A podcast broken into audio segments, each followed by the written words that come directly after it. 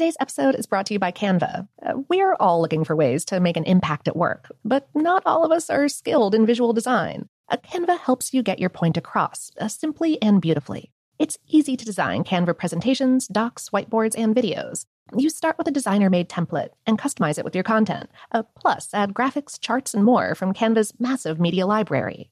Whatever department you work in, Canva is perfect for any task. Sales decks, hiring docs, marketing brainstorms, employee videos, you name it. Anyone at work can design with Canva. Start designing today at canva dot com. Designed for work.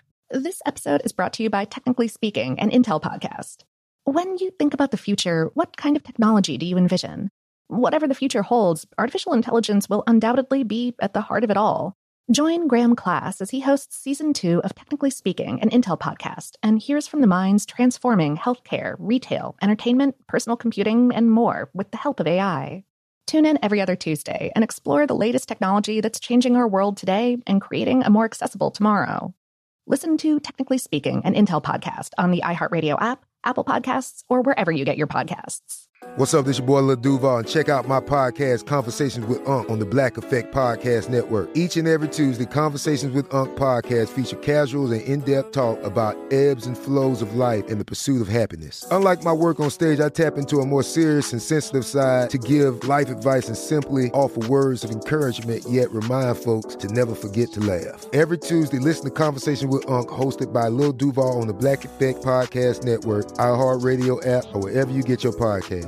Presented by A T and T. Connecting changes everything. I'm Katia Adler, host of The Global Story. Over the last twenty-five years, I've covered conflicts in the Middle East, political and economic crises in Europe, drug cartels in Mexico. Now I'm covering the stories behind the news all over the world in conversation with those who break it. Join me Monday to Friday to find out what's happening, why, and what it all means. Follow The Global Story from the B B C wherever you listen to podcasts. Hey everyone, this is Jodie Sweetin from the podcast How Rude, Tanneritos.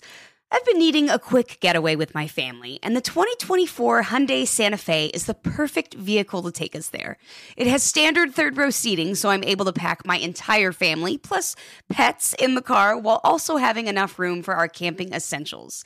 Available H-Track all-wheel drive will get us through any dirt trails, and available dual wireless charging pads will ensure we never have to worry about getting stuck with a dead phone in the middle of nowhere. Visit hyundai u s a dot com. or call five six two, three one four, four six zero three for more details. Hyundai, there's joy in every journey. Welcome to Brain Stuff from How Stuff Works. Hey, Brain Stuff, Lauren Vogelbaum here. For more than eight hundred years, a series of mesmerizing statues have towered over Rapa Nui, a remote island just fifteen miles that's twenty-four kilometers wide in the southeast Pacific Ocean. These forty-foot or twelve-meter-tall statues, known as the Moai, have survived nearly a millennium, but the effects of climate change now threaten to topple the island's mysterious ancient history. The nearly one thousand Moai, erected between the tenth and sixteenth centuries on Rapa Nui, also named Easter Island by an eighteenth century Dutch explorer, are being battered by rising sea levels, high-energy waves, and increased erosion. Ancient human remains are buried beneath many of the works, which appear as giant faces gazing over land and sea. We spoke with Adam Markham, Deputy Director of Climate and Energy at the Union of Concerned Scientists.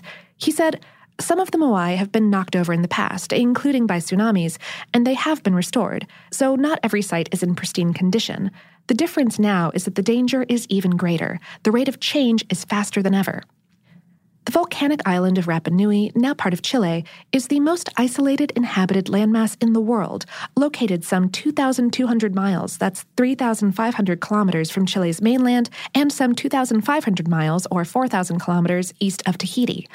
Part of the vulnerability of Rapa Nui lies in the fact that it is an island, and many of the moai and the ahu, or platforms on which they stand, are perched around its edges. As Markham points out, all of the world's islands have been made vulnerable to erosion with rising ocean levels. Some climate models predict that increased melting of the world's ice sheets could cause oceans to rise by five to six feet, that's one point five to one point eight meters, by the year twenty-one hundred. Higher sea levels mean shores face flooding and inundation by crashing waves. On Rapa Nui, signs of damage from the incoming waves is already apparent. On the island's southern coast, blocks of a ten-foot, that's three-meter-high stone wall at historical site Urauranga Te Mahina toppled over last year. Beaches that used to be covered in pink sand have been eroded by waves, leaving behind rocks, and nearby burial sites have been left exposed and vulnerable to erosion themselves. Conservationists are testing a newly built seawall at one part of the island to see if it can offer protection, but it's not certain that walls can hold off the ocean's onslaught. Further inland, a site called Orongo, which encircles a volcanic crater, also stands vulnerable to storms and erosion. Hieroglyphics at the crater site tell the tale of an annual relay race, and now landslides and erosion triggered by storms threaten these stone-carved images. As Markham points out, the increasing frequency of intense storms is another hallmark of climate change. He said, as you get more and more of these events, damage builds upon past damage. Moving the hieroglyphics and some of the most vulnerable moai into protected enclosures might help ensure their survival, but relocating the statues could not only harm the works, it would disregard the role at many of the sites as burial markers for remains of the islanders' ancestors.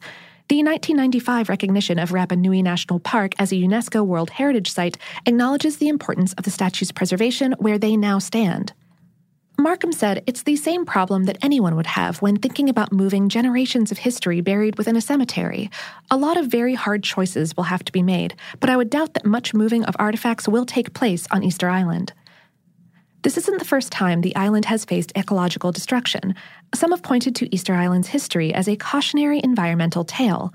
Pollen grains found in the island's sediments suggest it was covered in a palm forest when it was first settled around twelve hundred C E.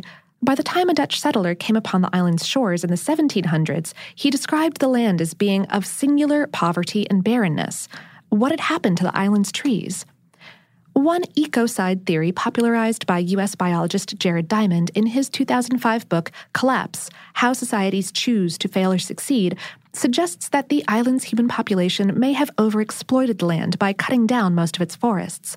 The depletion of forests would have left soil vulnerable to erosion, making it difficult to plant crops. That account, however, is still up for debate. Subsequent research has suggested that other factors, including the introduction of the Polynesian rat and shifts in climate, could have contributed to the island's deforestation.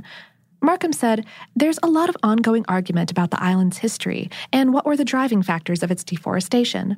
But in general, there are hundreds of other places around the world where we can demonstrate that overusing resources and not caring for the landscape can lead to huge problems. Today, the island is mostly covered in meadow and is home to a year-round population of about five thousand seven hundred people. The island's economy is totally dependent on tourism, and last year it was visited by some one hundred thousand people who spent more than seventy million dollars at local businesses. Economics are one part of what's at stake should the island's artifacts be destroyed by climate change. Perhaps even more profound is the vulnerability of a historic legacy that's vital not only to the people of Easter Island, but also to the world. Markham said, Easter Island matters to local people who live there, but is also a place of global heritage. The island carries an ability to connect with people's sense that it's important for all of humankind.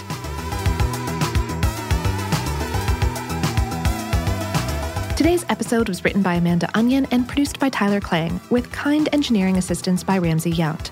For more on this and lots of other environmental topics, visit our home planet, how stuff works dot com.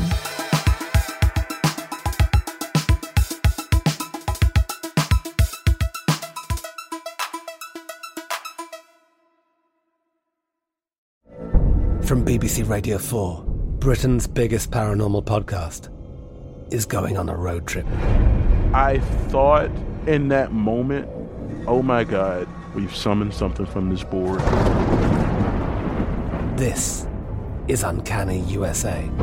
He says, somebody's in the house, and I screamed. Listen to Uncanny U S A wherever you get your B B C podcasts, if you dare.